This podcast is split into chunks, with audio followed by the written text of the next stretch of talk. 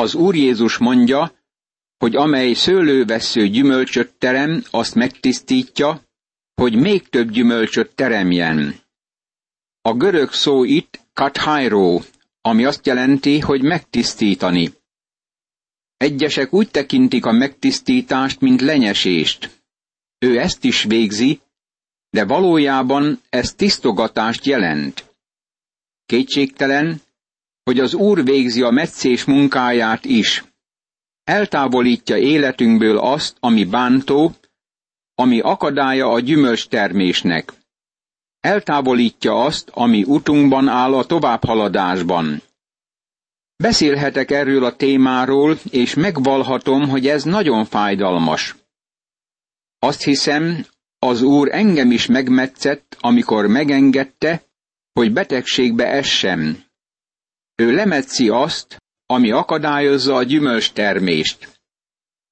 Isten gyermekei közül sokan szenvednek a meccés miatt, mert távol kerültek Istentől, kiestek a vele való közösségből. Minél közelebb vagyunk Istenhez, annál kevésbé fáj a meccés. Emlékszem egyik iskolai élményemre, amikor fiatal iskolás voltam. Ott hagytuk a könyveket az iskolában, és elmentünk egy patakhoz horgászni. Jól lehet egyetlen halat sem fogtunk, mégis nagyon jól szórakoztunk. Akkor tértünk vissza, amikor már vége lett volna az óráknak, hogy összeszedjük a könyveinket, és időben hazaérjünk. Ilyenkor a szüleink nem is gyanították, hogy horgászni voltunk. Az iskola igazgató azonban tudta, hogy hova mentünk, és amikor visszatértünk a tanterembe, akkor ő is bejött utánunk, és így szólt. Fiúk, boldog vagyok, hogy látlak titeket. Be kellett mennünk az irodájába, és várnunk kellett a beszőzésre. Már azelőtt is volt ilyen élményünk. Az egyik fiú különösen sokszor kapott veszővel fegyelmezést, és ő adta nekem a legjobb tanácsot, amit eddig kaphattam. Azt mondta, hogy amikor elkezd veszőzni, akkor minden esetben egy lépéssel közelebb menjünk hozzá, és ne próbáljunk távolabb kerülni. Minél közelebb vagyunk hozzá, annál kevésbé fáj a veszőzés.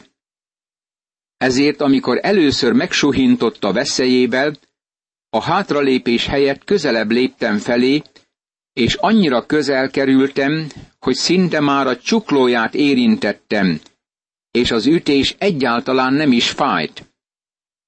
Megtanultam, hogy ez különösen jó tanács, amikor az Úr fegyelmez minket. Akit az Úr szeret, azt megdorgálja. Dorgálása nem annak a jele, hogy ellenünk van, hanem gyümölcsöt akar kihozni az életünkből. Próbálunk panaszkodni és távolodni tőle, de ha közelebb megyünk hozzá, akkor a fenyítés már korán sem fáj annyira. A megtisztítás azonban ebben a versben valóban szó szerinti tisztítás jelent.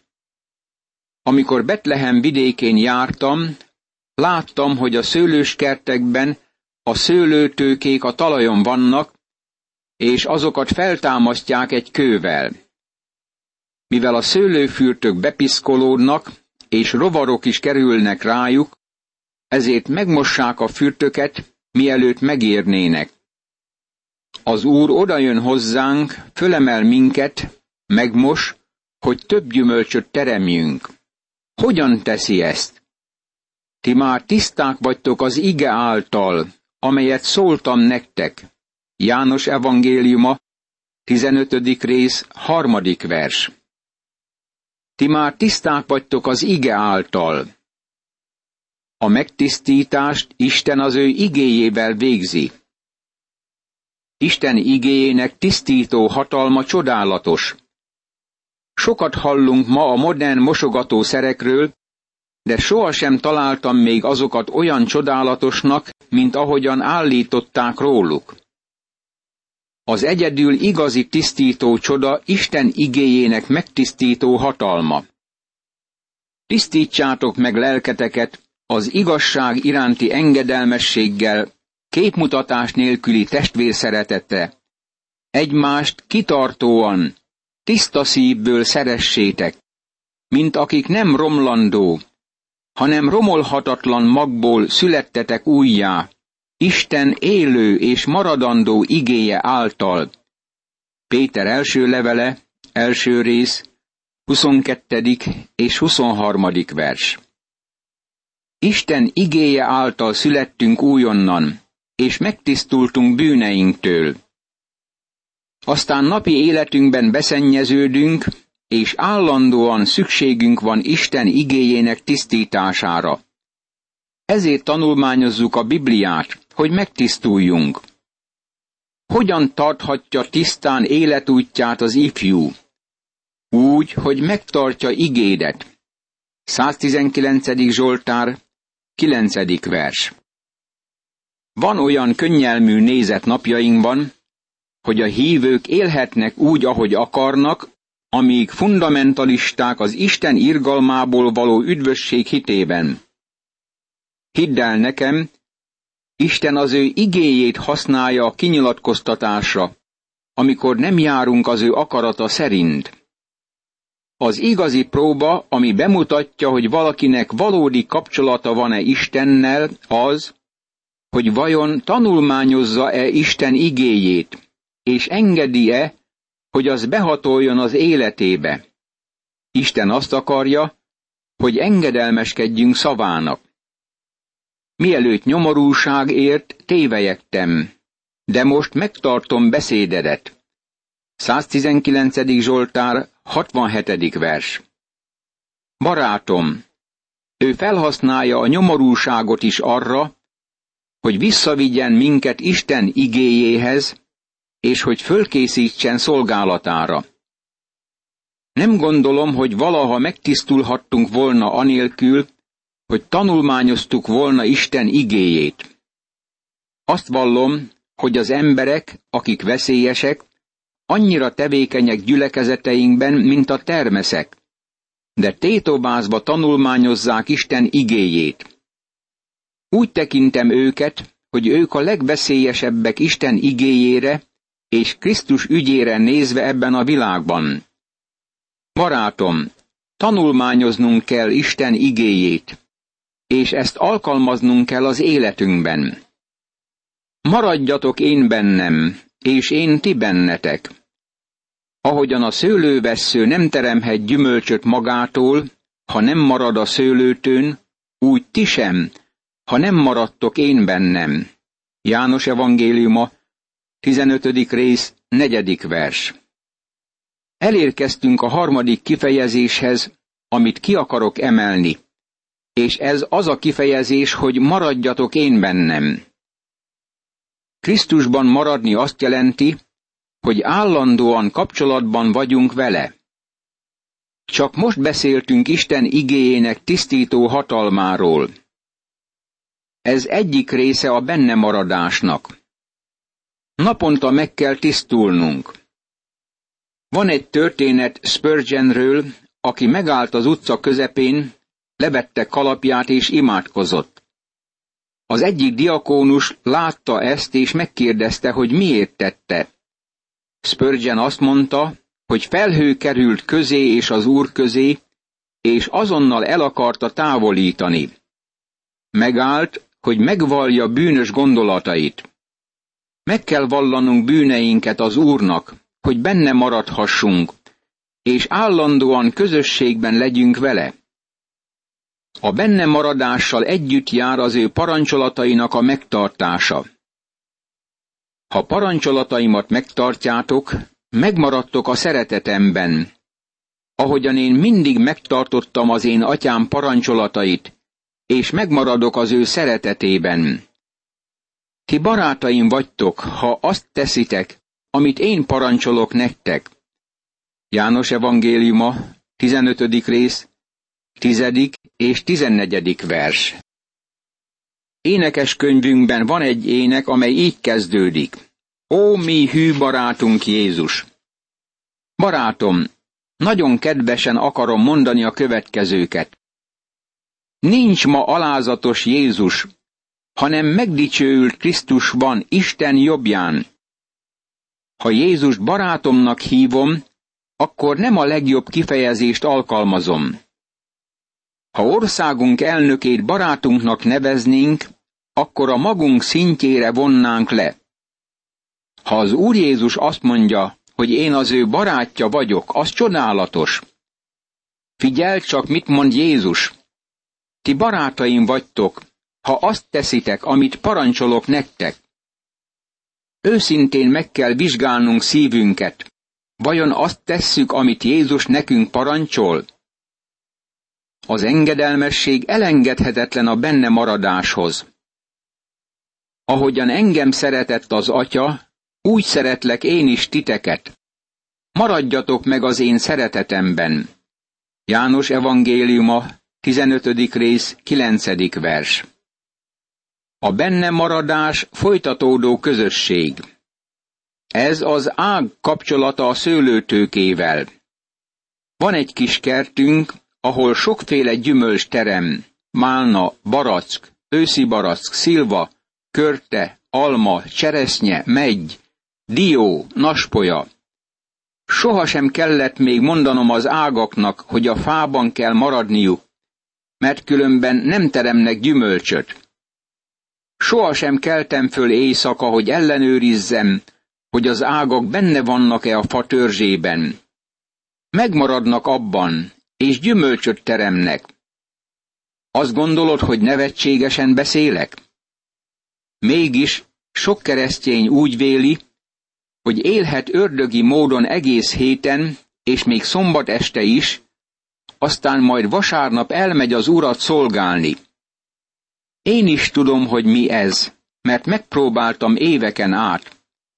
Barátom, állandóan közösségben kell lennünk az Úr Jézussal, hogy gyümölcsöt teremjünk. Ez azt jelenti, hogy amikor reggel fölkelünk, amikor az irodában az íróasztalnál vagyunk, amikor a kocsinkat vezetjük az utcákon, akkor is állandóan közösségben maradunk az Úrral. Én vagyok a szőlőtő, ti a szőlővesszők. Aki én bennem marad, és én ő benne, azt terem sok gyümölcsöt, mert nélkülem semmit sem tudtok cselekedni.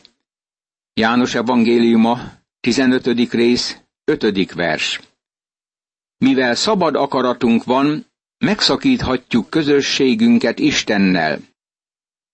Ha bűnt engedünk az életünkbe, kilépünk Isten akaratából, és világiasan élünk. Ő bennünk akar lakni, hogy sok gyümölcsöt teremjünk. Megfigyelheted itt, hogy sok hasonlóság van ebben a magvető példázatával. Gondolj arra, hogy némelyik mag a jó talajba hull, és harmincszoros termést hoz. Ez gyümölcs termés. Némely mag hatvanszoros termést hoz. Ez még több gyümölcs. Némely mag százszoros termést hoz, és ez a sok gyümölcs. Isten azt akarja, hogy sok gyümölcsöt teremjünk. Ha valaki nem marad én bennem, kivetik, mint a lemetszett vesszőt, és megszárad, összegyűjtik valamennyit, tűzre vetik és elégetik. János evangéliuma, 15. rész, 6. vers. Hadd mondjam ismét, hogy ez megint a gyümölcs termésről beszél, ami a megváltás terméke. Nem arról beszél, hogy miként nyerünk megváltást. Pál egy másik illusztrációt használ ugyanennek a leírására. Mert más alapot senki sem vethet a meglevőn kívül, amely a Jézus Krisztus. Azt pedig, hogy ki mit épít erre az alapra, aranyat, ezüstöt, drágakövet, fát, szénát, szalmát, az a nap fogja világossá tenni, mivel tűzben jelenik meg, és akkor mindenkinek a munkája nyilvánvalóvá lesz. És hogy kinek mit ér a munkája, azt a tűz fogja kipróbálni. Ez a hívők cselekedeteiről beszél, ami a hívők életének a gyümölcse. A tűz megtisztítja az aranyat, az ezüstöt és a drágaköveket, és eltávolítja a salakot. A fa, a széna és a szalma mind a tűz martalékává lesz. Ezt mondja igénk is, mely szerint munkáink a tűzbe kerülnek és megégnek. Ha valakinek a munkája, amelyet ráépített, megmarad, jutalmat fog kapni. Első korintusi levél, harmadik rész, tizenegyedik verstől a tizennegyedik versig. Hiszem, hogy a jutalmat csak életünk gyümölcseiért kapjuk, és nem mi hozzuk létre a gyümölcsöt. Ő termi a gyümölcsöt, ha benne maradunk. A szőlővessző, amelyik nem marad Krisztusban, mint a lemetszett vesszőt, megszárad, összegyűjtik valamennyit, tűzre vetik és elégetik. Ezt kibővíti az első korintusi levél harmadik részének tizenötödik verse. De ha valakinek a munkája megég, kárt val. Ő maga megmenekül ugyan, de úgy, mint aki tűzön ment át. Talán úgy jut a mennybe, hogy füstszagú lesz, de megmenekül, mint egy tűzön keresztül, és nem veszíti el üdvösségét. Ma az egyik legszomorúbb az, amikor az átlag keresztények úgy vélik, hogy a normális keresztény élet azonos a kudarccal. Azt hiszik, hogy a sok gyümölcs termése elengedhetetlen, és akik alacsonyabb szinten élnek, azok úgy vélik, hogy csak egy kevés gyümölcsöt hoznak létre. Ne gondolj arra, hogy az Úr azt akarja, hogy sok gyümölcsöt teremjünk. Ha megmaradtok én bennem, és beszédeim megmaradnak ti bennetek, akkor bármit akartok, kérjétek, és megadatik nektek. Az lesz az én atyám dicsősége, hogy sok gyümölcsöt teremtek, és akkor tanítványaim lesztek. János evangéliuma, 15. rész, 7. és 8. vers. Ez csodálatos ígéret az imádságra vonatkozóan, de figyeld meg a feltételt. Ha megmaradtok én bennem, és beszédeim megmaradnak ti bennetek. Ez azt jelenti, hogy engedelmeskedünk az Úrnak. Aztán eredményes lesz az imádságunk. A benne maradás és az imádság célja az, hogy az Atya megdicsőüljön. Ez keresztül húzza azt az imádságot, amit önző célból mondunk. A cél a gyümölcstermés. Isten megdicsőül, amikor gyümölcsöt termünk. Ahogyan engem szeretett az Atya, úgy szeretlek én is titeket. Maradjatok meg az én szeretetemben. Ha parancsolataimat megtartjátok, megmaradtok a szeretetemben. Ahogyan én mindig megtartottam az én atyám parancsolatait, és megmaradok az ő szeretetében. Ezeket azért mondom nektek, hogy az én örömöm legyen bennetek, és örömötök teljessé legyen. János evangéliuma, 15. rész, 9., 10. és 11. vers. Az Úr azt akarja, hogy jól töltsük az időt. A lélek egyik gyümölcse az öröm az életben. Nagyon is félek a szuperkegyes keresztényektől, akiknek semmi humoruk nincs az életben, de Bibliát visznek a hónuk alatt, amikor templomba mennek. A gyümölcstermő kereszténynek nagyon sok öröme van az életben. Örömöt nyújt neki a Biblia tanulmányozás. Öröm van az Úr szolgálatában. A Krisztussal való közösségben eltöltött élet örvendező élet.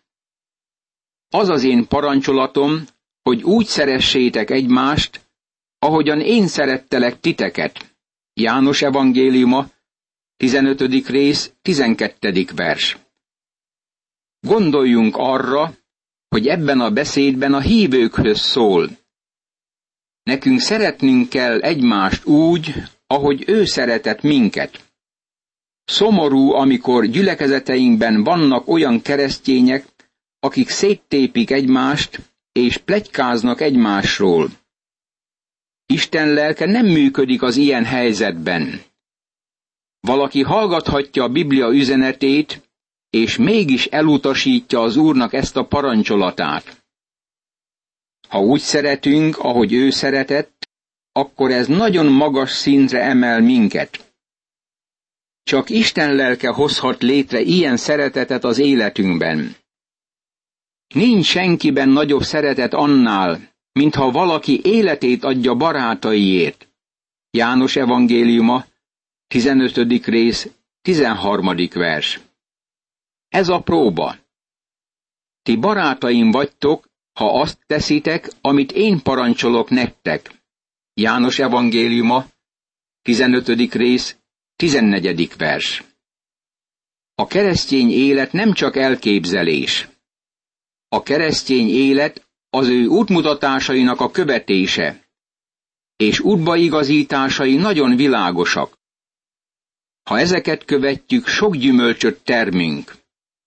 Ő leteszi életét értünk. Arra kér, hogy engedelmeskedjünk neki. Ő a mi barátunk, mert meghalt értünk. Mi az ő barátai vagyunk, ha megtartjuk parancsolatait. Nem kéri tőlünk, hogy meghalljunk érte. Valaki egyszer megkérdezte Dwight L. Moody-t, hogy megkapta-e már a meghalás kegyelmét. Moody azt válaszolta, hogy még nem kapta meg, de ha szüksége lesz rá, az Úr megadja neki, és meg is adta. Imádkozzunk!